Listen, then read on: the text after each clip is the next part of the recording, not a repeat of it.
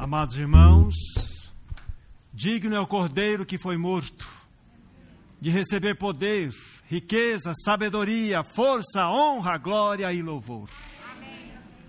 A Ele toda a glória, honra e majestade. Não há ninguém mais digno nesse universo do que o Cordeiro de Deus, o amado da nossa alma. Amém. Jesus é o seu nome.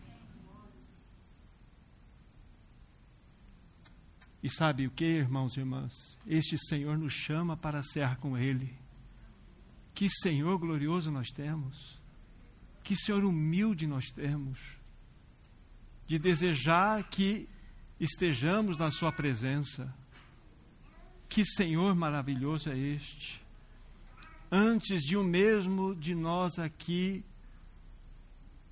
estar presente, Ele já estava porque ele tem um amor tão grande pela sua igreja, pela sua amada. Então ele tem uma taquicardia santa ao nos aguardar, porque ele nos ama em grau infinito. E uma vez mais ele nos reúne para que juntos possamos contemplar um pouco mais da sua beleza, da sua majestade, do seu amor. Realmente que o Espírito Santo abra os nossos olhos para que nós possamos ver um pouco mais das insondáveis riquezas de Cristo, para que nós possamos ver um pouco mais das belezas que há naquele que é o amado da nossa alma. Que Senhor maravilhoso você tem, meu irmão, minha irmã. Nós teremos como base hoje o texto do Evangelho de João, capítulo 5, e vamos ler os nove primeiros versículos.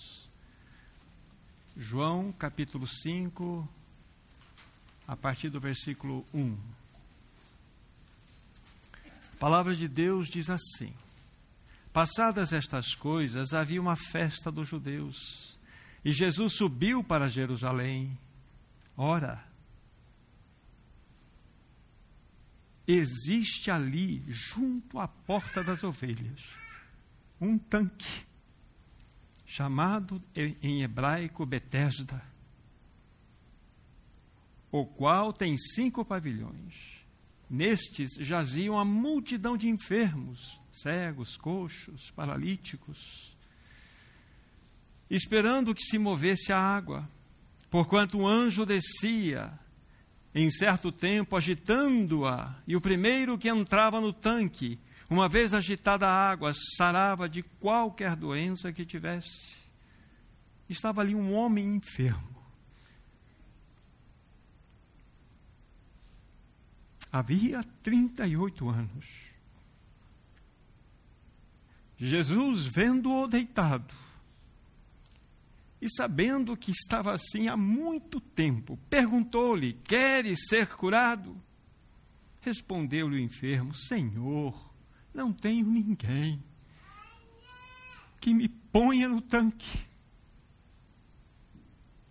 Quando a, quando a água é agitada, pois enquanto eu vou, desce outro antes de mim. Então lhe disse Jesus: Levanta-te, toma o teu leito e anda.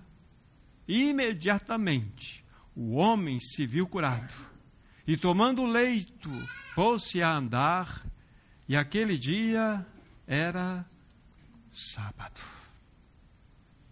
Aqui, como tantos outros, um dos textos lindos das Escrituras Sagradas. Quando nós seguimos as pisadas do nosso amado Senhor, quando nós presenciamos os seus feitos de amor, não tem como nossos corações não ser tocados.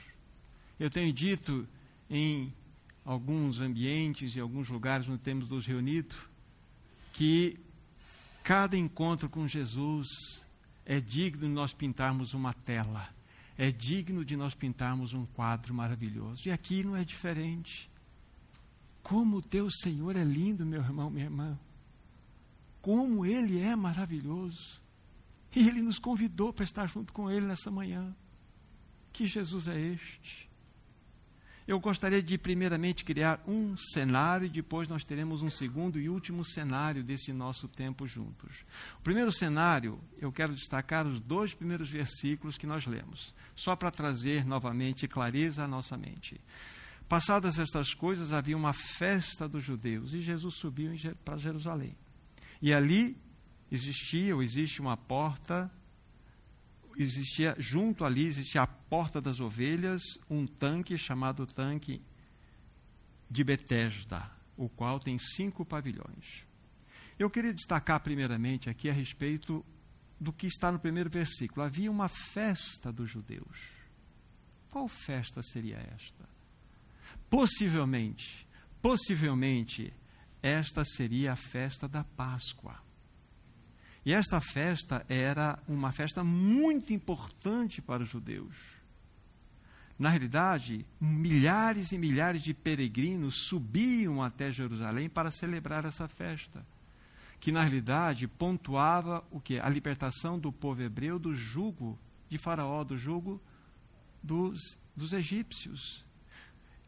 Para vocês terem uma ideia, Joséfo, que foi Flávio José foi um grande historiador, ele disse que estimava-se em torno de 2,5 milhões de pessoas se chegavam naquele dia, naquele momento, naquela semana dessa tão majestosa festa. Era uma grande multidão que se chegava lá em Jerusalém. Para vocês terem uma ideia, Jerusalém era cercada de uma grande muralha. E ao redor dessa muralha havia doze portas distribuídas. E essas portas elas foram distribuídas lá para facilitar as pessoas que estavam tendo acesso àquela cidade. Mas é interessante que dentre estas doze portas, uma porta tinha uma importância maior. E o nome dessa porta era a Porta Dourada, ou como Neemias a chamava, a Porta Oriental era a principal, ela era a mais alta, era a mais majestosa, era a mais gloriosa, era a mais suntuosa de todas as portas. Para vocês terem uma ideia, essa porta chamada Porta Dourada, ela tinha uma altura de aproximadamente 20 metros de altura, com 10 de largura. E havia um arco dourado que cruzava de um lado ao outro.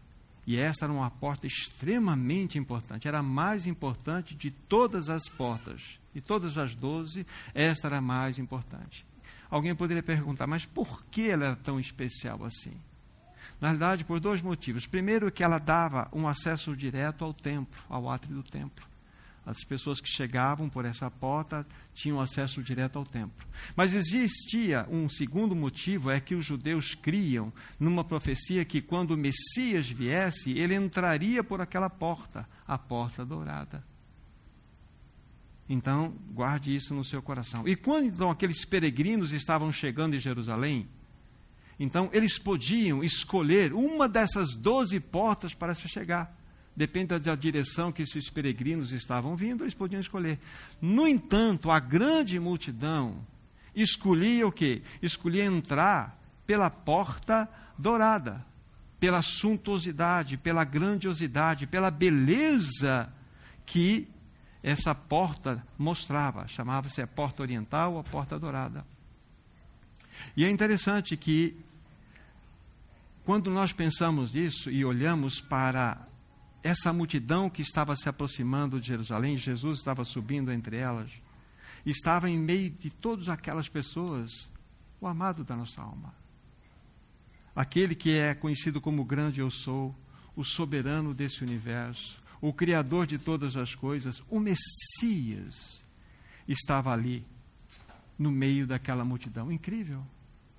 Mas o mais incrível o mais incrível eu vou dizer para vocês agora. É que Jesus, em determinado momento, quando ele está junto daquela multidão, para acessarem a porta dourada, e por ser uma grande multidão, havia um grande volume de gente ali.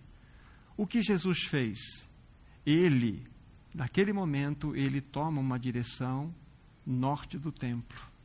É como se ele fosse em direção aos fundos do templo, porque lá havia uma outra porta chamada Porta das ovelhas. E Jesus então vai para a porta das ovelhas.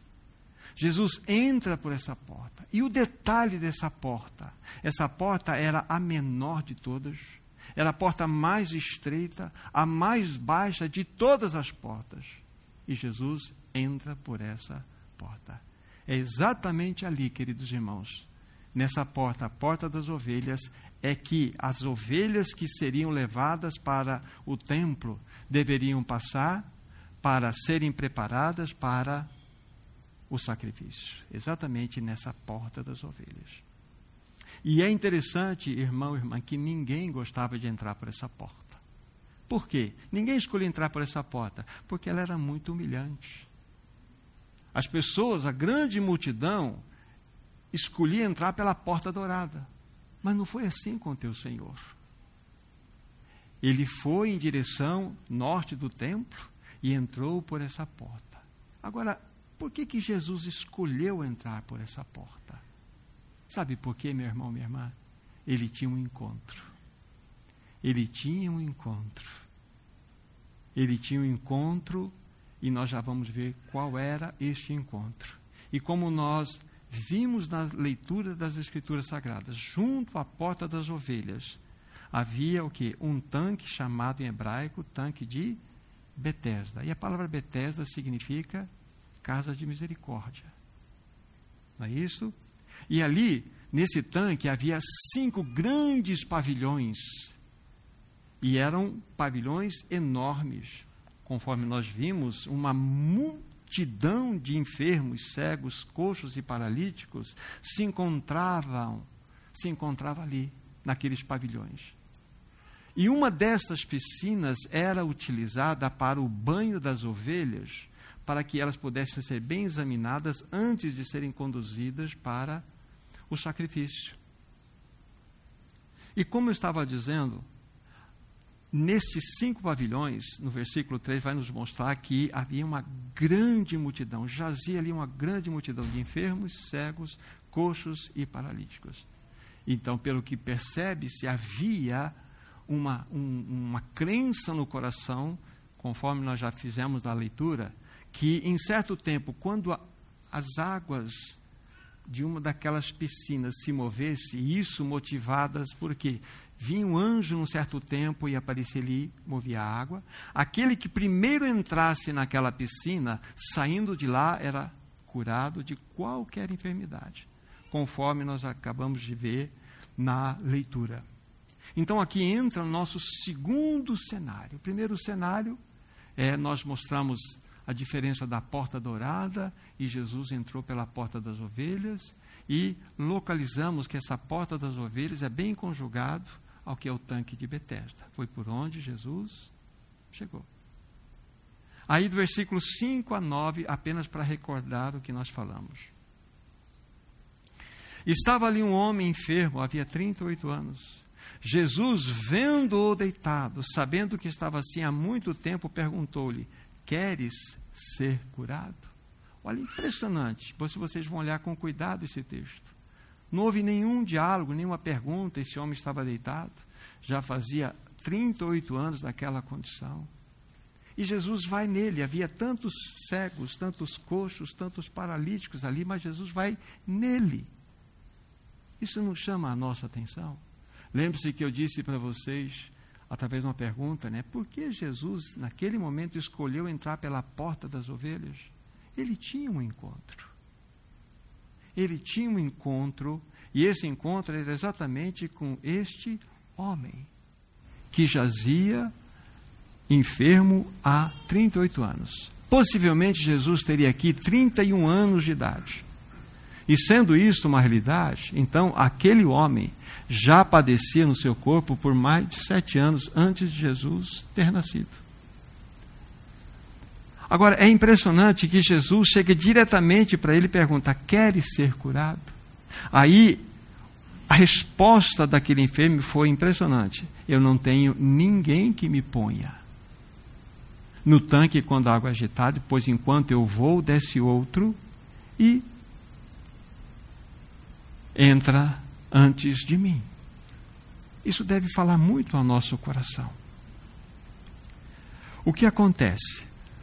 O que o Senhor Jesus, ele desejava daquele homem, o que ele deseja de cada um de nós. Por que, que ele foi em cima daquele específico homem que padecia por 38 anos do seu corpo? Por dois motivos. Porque ele não podia e porque ele não tinha ninguém por ele. Você pode ter a certeza que o Senhor Jesus vai chegar a você o dia que você tiver absoluta convicção de que você não pode e de que você não tem ninguém por você. Jesus foi direto em cima daquele homem. Eu posso dizer para vocês que glorioso foi aquele dia para aquele paralítico que jazia né, por 38 anos naquela cama, naquela condição. Quem apareceu para ele? Foi o dono do poço, foi o Senhor dos anjos, foi o dono das águas foi a porta das ovelhas que chegou diretamente para tratar com aquele homem. Vocês não precisam ir lá, mas eu vou mostrar para vocês o capítulo 10 de João, versículo 7 diz assim: Jesus, pois, lhe afirmou de novo: Em verdade, em verdade vos digo, eu sou a porta das ovelhas. Ele é a verdadeira porta das ovelhas. Aí no versículo 9 diz assim: Eu sou a porta. Se alguém entrar por mim, será salvo. E entrará e achará pastagem. Que Senhor é este? Que encontro glorioso foi aquele, aquele homem com o Senhor Jesus. Depois, se vocês lerem todo o contexto, vocês vão observar que aquele homem, quando Jesus perguntou para ele: quer ser curado? Ele nem mesmo olhou para Jesus os textos seguintes vão nos mostrar isso. É depois que Jesus se identifica para ele, é que ele vai saber que foi Jesus quem o havia curado. Vocês vão ver isso com mais cuidado. E queridos irmãos e irmãs, o que é ceia do Senhor? É na realidade o ajuntamento daqueles que um dia disseram: Senhor, eu não posso. Senhor, eu não tenho ninguém por mim. E quando isso aconteceu na sua vida e na minha vida, ele diz para cada um de nós: levanta-te, toma o teu leito e anda. Ou seja, ele é só para a vida sobre nós. Ele é só para a cura sobre nós. Este é o Senhor que nos convida para estar diante dele, diante da sua mesa. Que Senhor glorioso é esse que nós temos. E mais do que isso, uma vez que fazemos parte daqueles que foram chamados dessa forma, porque um dia tivemos a plena convicção de que nada podemos e que não há ninguém por nós. Se isso foi uma realidade na vida de cada um de nós, ele fala para você: levanta e participa da minha mesa. Levanta, coma do pão, toma do cálice. Lembre-se de mim. Olhe para mim, olhe para a minha obra, olhe para aquilo que eu fiz com tanto amor por você. Então nós temos um quadro maravilhoso diante dos nossos olhos. É impressionante o Senhor Jesus indo em direção à porta das ovelhas por causa de um encontro. E é assim que ele faz. E é assim que ele faz com você, é assim ele faz conosco. Ele deseja nos encontrar. Você pode ter a certeza que ele vai entrar no seu coração a partir do momento de que do que esta realidade que aconteceu no coração do paralítico. Eu nada tenho, nada posso e não tenho ninguém por mim. Ele vai te visitar. Ele vai te dar da vida dele. Ele vai soprar cura sobre você. Este é o teu Senhor, que te convida, que me convida para estar diante da sua mesa. Agora eu preciso dizer algo para vocês também.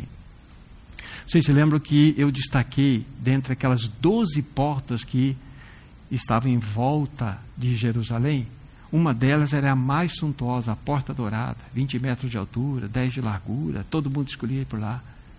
E havia, de fato, um, um, um, um, entendimento, há uma palavra que nos mostra nas Escrituras Sagradas que o Messias entraria por aquela porta dourada quando ele viesse.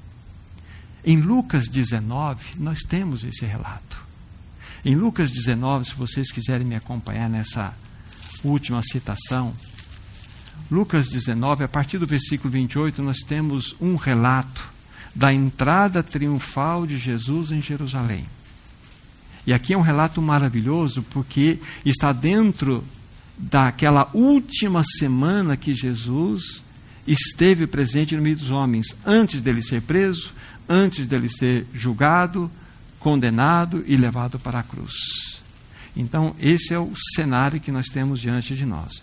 E aqui vai nos mostrar, já vou ler o texto em específico, mas o que vai acontecer. Jesus está novamente, num outro contexto, subindo para Jerusalém, para a festa da, da Páscoa. Ele passa por um lugar chamado Betfagé, depois Betânia. Aí, num determinado momento, ele pede para os seus discípulos irem em determinado lugar para pegar lá um jumentinho, filho de jumenta. E os discípulos o obedecem, e então ele monta sobre esse jumentinho e começa a entrar em Jerusalém. A Bíblia fala que ele está ao lado do Monte das Oliveiras. É exatamente nessa parte oriental, quando ele olha do outro lado, ele vê o templo. Ele passa o vale de Cedron e entra pela porta dourada. Então, o Senhor Jesus, montado no jumentinho, sendo aclamado por aquela multidão, ele entra pela porta dourada. A profecia se cumpriu. Ele entrou pela porta dourada. E a Bíblia fala assim: que uma grande multidão o acompanhava. E diziam: Bendito é o Rei que vem em nome do Senhor, paz no céu e glória nas mais altas alturas. Era um, uma grande manifestação de louvor e adoração em torno do Senhor. Este é o teu Senhor Jesus.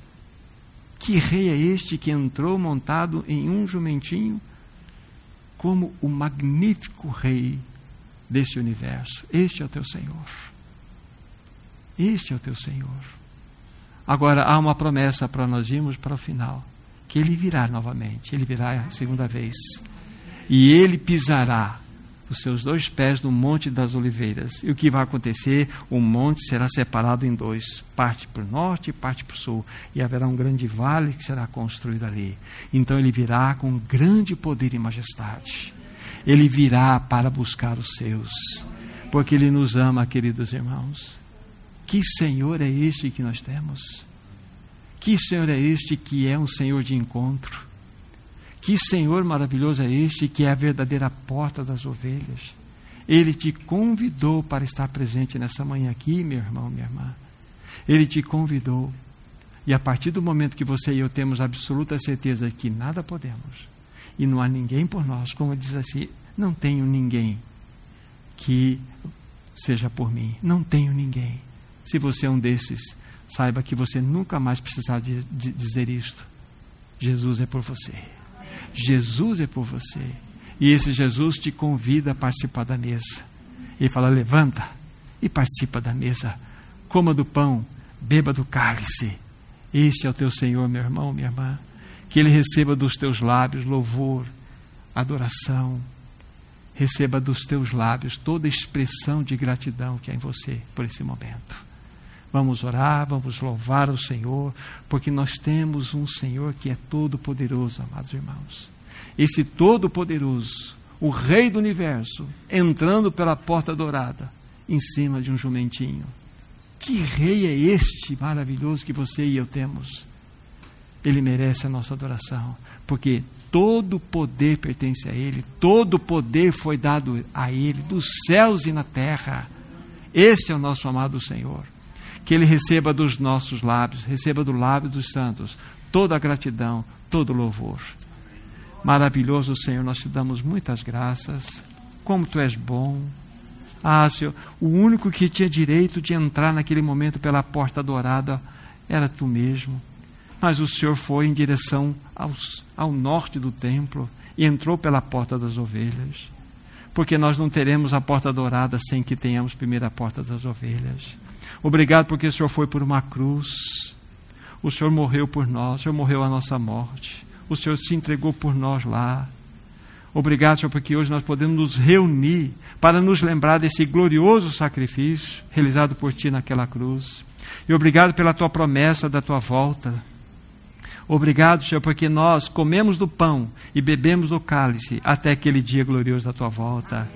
Todo o poder, todo o poder pertence a ti, Senhor. Louvado seja eternamente o teu nome. Amém, Amém Senhor.